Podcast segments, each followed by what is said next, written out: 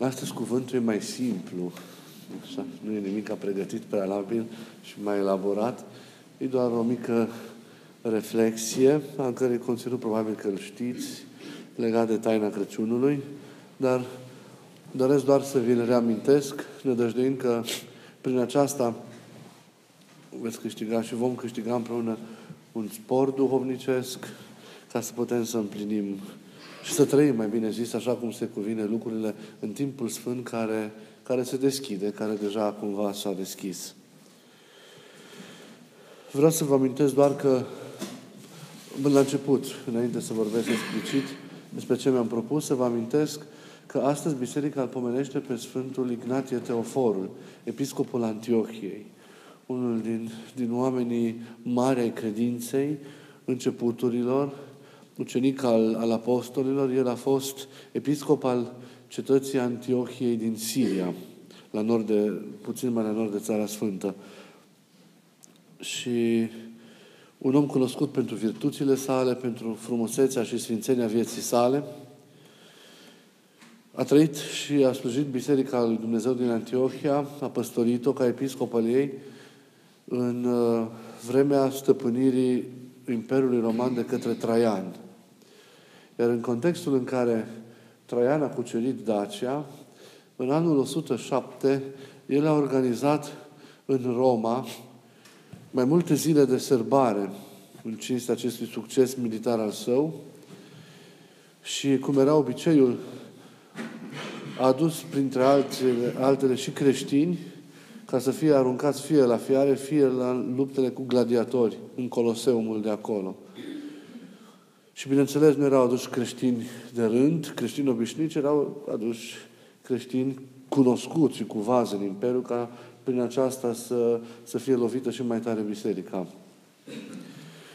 Iar Ignatie Teoforul se bucura de un prestigiu în vremea respectivă, astfel încât împăratul a trimis trupe militare care să le ia din Antiohia și să le escorteze la Roma câteva luni de zile. Era un drum care s-a parcurs pedestru, vă dați seama, spre martiriu. Ignatie s-a lăsat prins, știa la ce merge spre Roma și în drum spre Roma, în drumul de câteva luni spre, spre Roma, el a scris multor comunități creștine care erau în drumul său spre Roma diverse scrisori, scrisori de pe drum. Sunt de o frumusețe extraordinară scrisorile Sfântului Ignatie. Ele pot fi găsite într-un, printr-un prim volum de scrieri patristice, dintr-o, dintr-o serie de scrieri patristice. Se numește uh, Scrierile Părinților Apostolici. O l-am. Dacă vreodată care v-a interesat să, scrisa, să citească scrisorile lui Ignatie, vi-l dau. Iar între toate aceste scrisori există și o scrisoare pe care el o adresează creștinilor din Roma. Pentru că, pe drum fiind, aude că aceia doreau să intervine pe lângă autorități ca să îi salveze în momentul când va ajunge viața episcopului Antiohiei. Iar uh, episcopul Antiohiei scrie această scrisoare comunității creștine din Roma, implorând comunitatea ca să lase, să pătimească și să moară pentru Hristos. Nu faceți un deserviciu. Voi nu știți ce mi-este de folos, le zice episcopul Antiohiei. Lăsați-mă ca mâncat de dinții fiarelor să devin grâu și pâine curată a Mântuitorului meu. Dacă lăsați ca lucrurile să se întâmple, înseamnă că mă iubiți. Dacă interveniți, înseamnă că nu m-ați cunoscut niciodată. Le scrie episcopul și creștinii respectă dorința lui, iar el este aruncat la fiare și sfâșiarea acestea, iar apoi adună rămășițele lui și cu multă cinste creștină ne duc înapoi în Antiohia. Și există o sărbătoare, la o dată ulterioară, nu știu exact când este, sărbătoarea întoarcerii moaștelor Sfântului Ignatie în Antiohia. Evident, cele care au scăpat și au căzut din dinții fiarelor. Puținul acela care a rămas, creștinii l-au așezat într-un chivot de mult preț și l-au întors cetății Antiohiei, îngropându-l sub altarul la care Sfântul a slujit, a slujit acolo. Și întâmpinarea acestor moaște creștini din Antiohia au făcut-o cu multă pompă, cu multă evlavie, înțelegând în ea, după pătimire, întoarcerea glorioasă episcopului lor acasă. Pe el îl pomenim în această duminică, așa cum îl pomenim, așa cum îl pomenim de fapt în fiecare zi de, de douăzeci decembrie. Atunci e ziua pomenirii lui în calendar și e un prilej potrivit de a ne aminti de curajul lui, de a aminti de frumusețea vieții lui, de disponibilitatea lui de jertfă, de tăria mărturiei lui în, în fața unei, unei lumi, mărturie pentru Hristos, de dragostea lui nemărginită față de Hristos. Pentru că ești capabil de jertfă, ești capabil de sacrificiu pentru cineva, doar în măsura în care cunoști și iubești acea persoană. Sfântul Ignatie l-a cunoscut și l-a iubit pe Hristos din toată inima, s-a identificat cu el și de aceea a fost și capabil să-și dea viața pentru, pentru Hristos. Să aflăm și noi prin rugăciunile și mijlocirile lui mereu milă de la Mântuitorul. Ne apropiem acum, în altă ordine de idei, de sărbătoarea aceasta a nașterii sfinte. Spuneam de atâtea ori că noi nu avem chemarea, ca și creștini, doar de a ne aminti de ceea ce s-a petrecut în urmă cu mulți ani în Betleemul din Iudeea. Nu avem doar chemarea aceasta de a face un exercițiu al minții noastre, ci un exercițiu de amintire, ci avem chemarea de a trăi efectiv evenimentul din Betleem în inima noastră. Și tot postul acesta al Crăciunului, înțeles ca pregătire pentru acest eveniment, acest sens îl are, anume acela de a ne pregăti ca să trăim acel eveniment. Mai bine zis, același sens de, de, de a pregăti inima noastră, de mediul interior al nostru, pentru trăirea profundă a acelui eveniment mântuitor. Să pregătim inima în acest timp ca Iisus să se nască în ea, ca să găsească în ea un sălaș potrivit pentru coborârea, pentru coborârea Lui. Cum reușește însă inima noastră să devină un sălaș potrivit pentru, pentru coborârea Lui și pentru rămânerea Lui în noi? Cum au creștinii posibilitatea să trăiască, să actualizeze evenimentul acela din Betleem în, în inima lor, dacă actualizarea nu înseamnă doar un exercițiu de memorie? Cum pot să facă creștinii? Prin Duhul Sfânt. Duhul Sfânt este Cel care dă fiecărui om putința de a actualiza lucrarea mântuitoare a Domnului Hristos în, în inimă. În afara lucrării Duhului Sfânt este imposibilă această împlinire, după cum este imposibilă viața în Hristos. Vă știți că Duhul Sfânt mijlocește întâlnirea noastră cu Hristos. Vă știți că Duhul Sfânt este artizanul întâlnirii noastre cu Hristos. Hristos a înălțat și Duhul Sfânt a rămas pentru, peste biserică. Prin Duhul Sfânt Hristos putând să intre și să rămână în inima și în ființa fiecăruia dintre noi, nu doar în mijlocul nostru, ci și în noi. Duhul Sfânt este Cel care ne-l face pe Hristos interior. Duhul Sfânt este Cel care ne revelează noul mod după înălțare de rămânerea lui Hristos între noi și în noi. Duhul Sfânt este Cel care revelează prezența nouă a lui Hristos după înălțare în mijlocul nostru și în noi. Și, repet, face posibilă întâlnirea noastră cu Hristos. Duhul Sfânt face ca toate evenimentele mântuitoare, adică acele lucrări prin care Hristos a săvârșit mântuirea noastră, să poată să fie trăite, actualizate în inima, în inima noastră. Și inima are, datorită acestei lucrări a Duhului Sfânt, capacitatea de a deveni arenă a operei mântuitoare a Domnului. În fiecare sărbătoare, inima devine un spațiu în care se întâmplă respectivul eveniment interior. Și această trăire a acelui eveniment înseamnă o unire a noastră cu Cel care, care împlinește acolo o lucrare, o lucrare mântuitoare.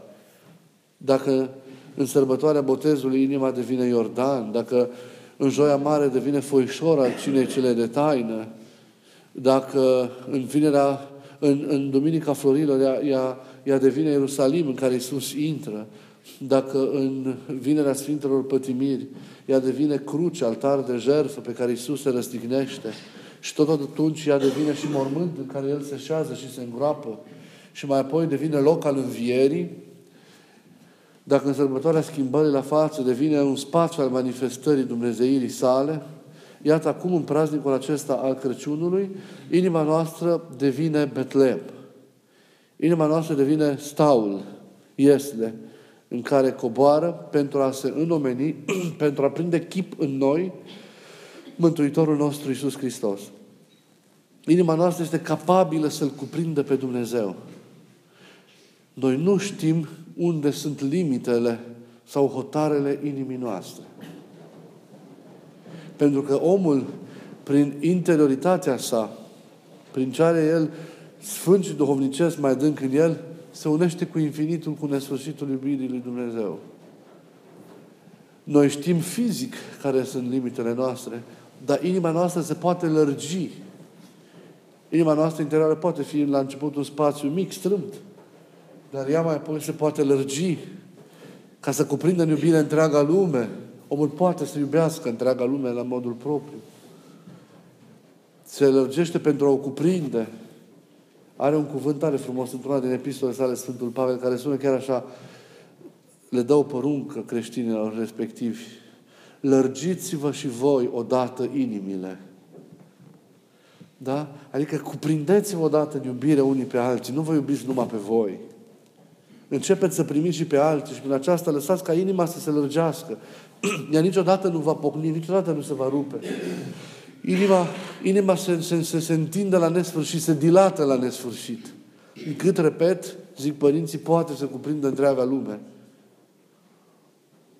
Dar mai mult decât atât, inima poate să-L cuprindă pe Dumnezeu.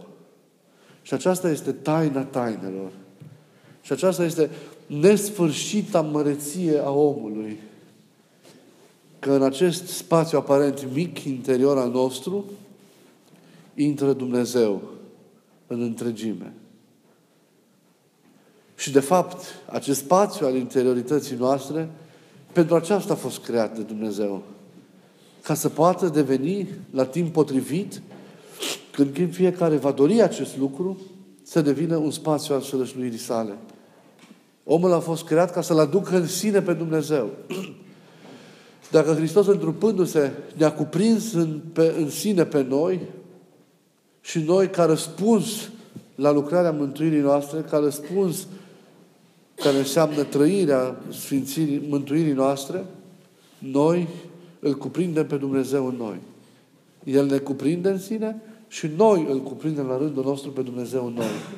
Dumnezeu intră în noi. Relația noastră cu Dumnezeu, de aceea, în urma mântuirii în Hristos, prin lucrarea Duhului Sfânt, nu este una exterioară, ci este interioară.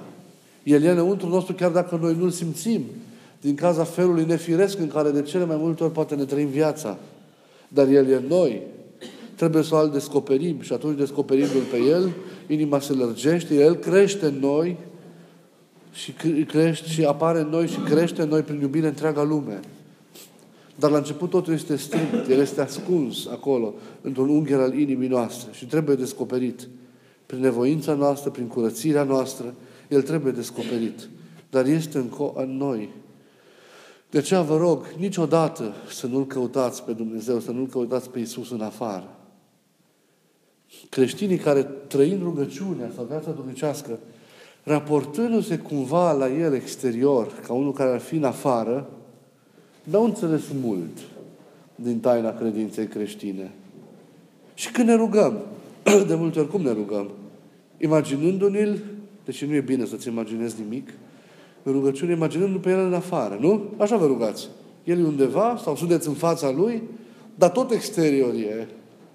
Ea încerca să interiorizați rugăciunea. Niciodată să nu-l căutați în afară, ci să-l căutați acolo unde el e cu adevărat, în inima noastră. Nu că n-ar fi pretutindeni, pentru că el e omniprezent. El umple și timpul și spațiul. Dar locul lui predilect de sălășluire e inima noastră. Nu știm noi ce tezaur avem în noi. Nu știm noi cine e în noi. Pentru că nu suntem obișnuiți să-L cunoaștem și să-L simțim. Încă nu e trezit în noi El. Doarme în noi, așa cum a dormit și în corabia apostolilor de pe marea cuprinsă în acea noapte de furtună. Dar e în noi. Căutați-L în voi când vă rugați, ori de câte ori vreți să-L întâlniți, intrați în voi și îl veți descoperi în voi. Să-L descoperim în noi pe Iisus. Pentru că El este acolo. Și în acest praznic El se naște în noi. Dar pentru ca să simțim această naștere în noi, care înseamnă totodată, înțelegeți, în vârtutea faptului că Elie deja o trezi, se înțelege ca o trezire în noi a Lui și în același timp, prin întâlnirea cu El, o trezire a noastră la adevărata viață, pentru că El trezindu-se în noi, născându-se, trezindu-se în noi, ne împărtășește viața Lui nesfârșită, pentru că nu poți să, să stai cu El. El nu se trezește dacă tu nu ești atent spre El, dacă tu nu decureți cât de cât, dacă tu nu te apropii de El, dacă nu, nu, nu, nu îl înconjori cu dragostea ta. Și trezindu-se, El creează, se creează relația. Și ești prins în iubirea Lui și ești prins în această dăruire de viață și primești în El viața Lui și inima ta devine și izvor de viață. Și se creează relația, relația cu El în inimă. Și atunci începe totul. Dar pentru ca această trezire a Lui în noi, această naștere în noi înșine, să se producă cu adevărat, noi avem nevoie de această pregătire, care înseamnă curățire de păcate, care înseamnă cel puțin drumul așezării noastre pe acest firesc al vieții, care înseamnă curățirea de păcate. Înseamnă că trebuie să ne dedicăm acestui ideal de trăire duhovnicească mai mult decât am făcut-o până acum. Și apoi să trăim din plin ceea ce se va întâmpla în noi. Relația noastră personală, personală cu El. Spre asta conduce orice efort al nostru. Spre întâlnirea personală cu Iisus. Vă mai spuneam și pe la întâlnirile noastre celelalte. Că, nu, nu, că împlinirea rugăciunii, ca act, zicem, și a celorlalte rânduieli duhovnicești, nu înseamnă mare lucru dacă lipsește esența aceasta, care înseamnă trăirea prieteniei, a relației cu El, personale.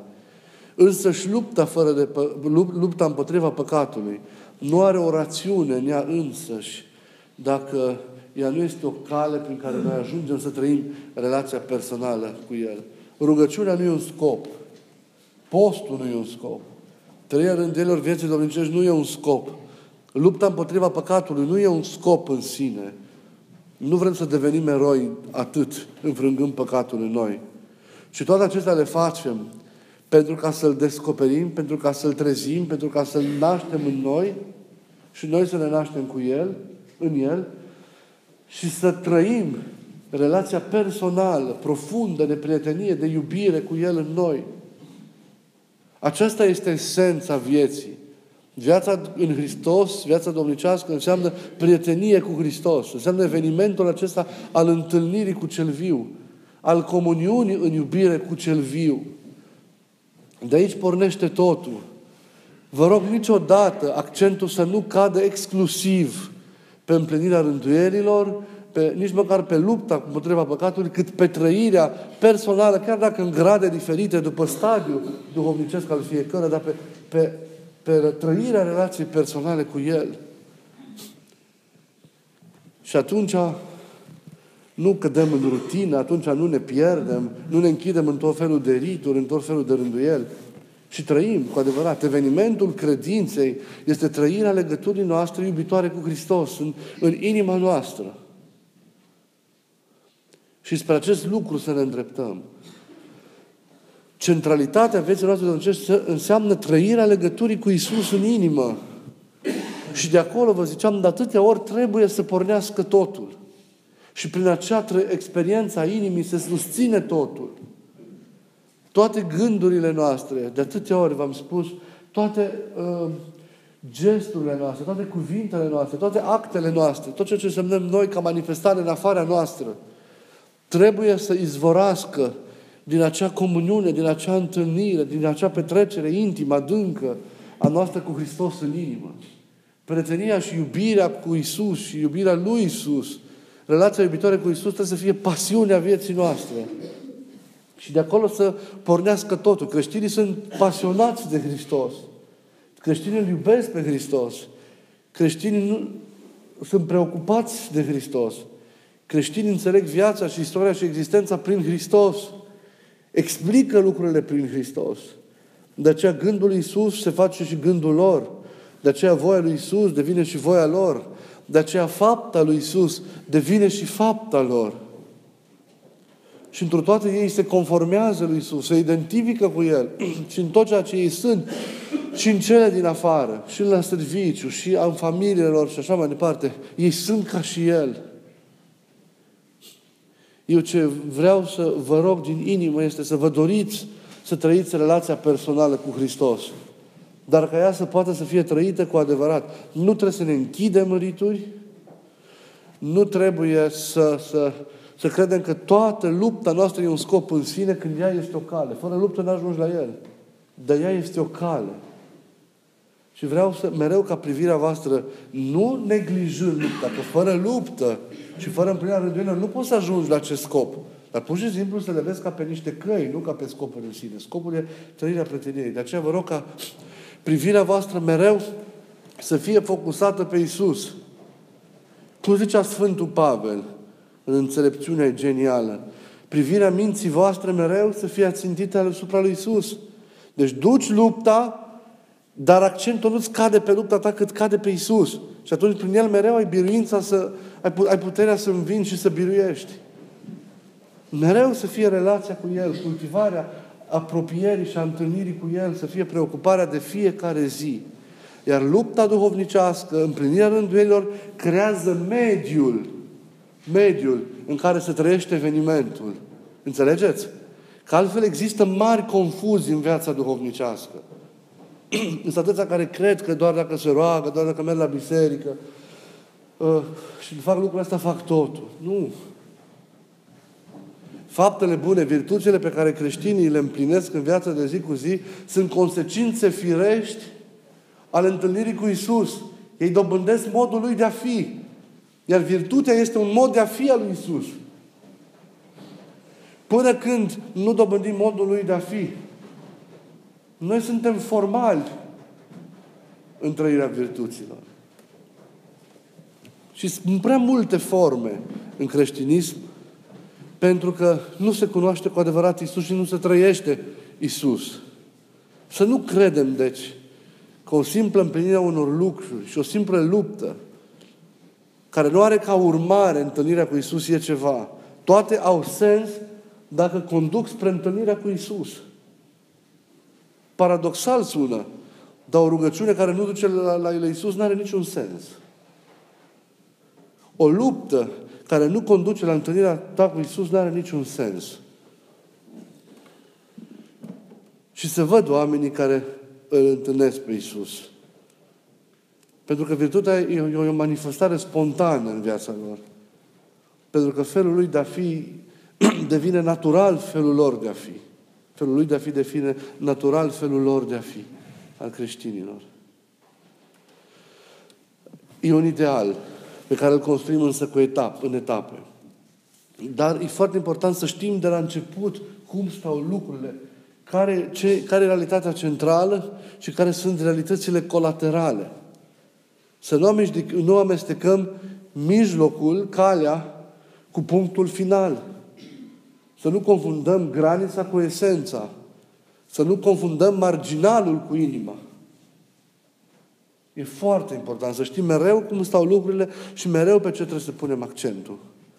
Ne rugăm, nu doar așa pur și simplu, ci ca să putem să-L trăim pe Hristos. Postim ca să ne conformăm Lui, biruim păcatul ca să-L simțim pe El. Toate conduc acolo. Și să știți, în măsura, consecința vine de la sine. Nu trebuie să provocăm noi evenimentul întâlnirii, că el se produce de la sine, gradual. Învingând un păcat, îl simți tot mai mult. El se descoperă inimii tale tot mai mult. Se face cunoscut tot mai mult. Ți se împărtășește tot mai mult. Simți apropierea lui și automat faci tu pași înspre el. Simți dăruirea lui și automat faci tu dăruirea către tine. Ai mai biruit un păcat, simți mai mult apropierea lui Iisus de tine. Toate astea se produc în inimă. E o apropiere în interior, nu în afară. Și simți tot mai mult lucrurile, lucrurile astea. Tot mai mult în inimă le simți. E foarte important să, să simțim așa și să vedem așa și să înțelegem așa, așa lucrurile. Pentru că altfel, altfel se produc multe confuzii în viața noastră, în viața noastră duhovnicească. Eu vă rog să fiți atenți și să împlinim așa cum trebuie lucrurile. Și, într-adevăr, praznicul acesta al Crăciunului să însemne o trăire adevărată. Să ajungem la întâlnirea cu Iisus și la nașterea lui Iisus în noi. Ca ea să însemne un început bun. Un început bun pentru o astfel de întâlnire, pentru o astfel de unire, pentru o astfel de prietenie, pentru o astfel de petrecere cu Iisus. Și ea va crește în frumusețe și în profunzime până în veșnicie. Dar începutul este, este aici. Important este să vrem. Vrem?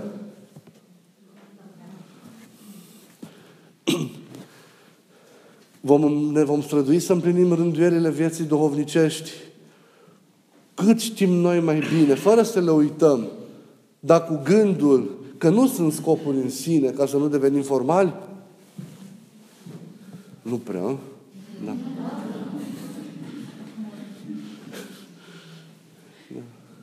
Vom lupta împotriva păcatului, conștienți fiind că nu e lupta aia totul, ci ai o cale de a-L descoperi pe Iisus în noi?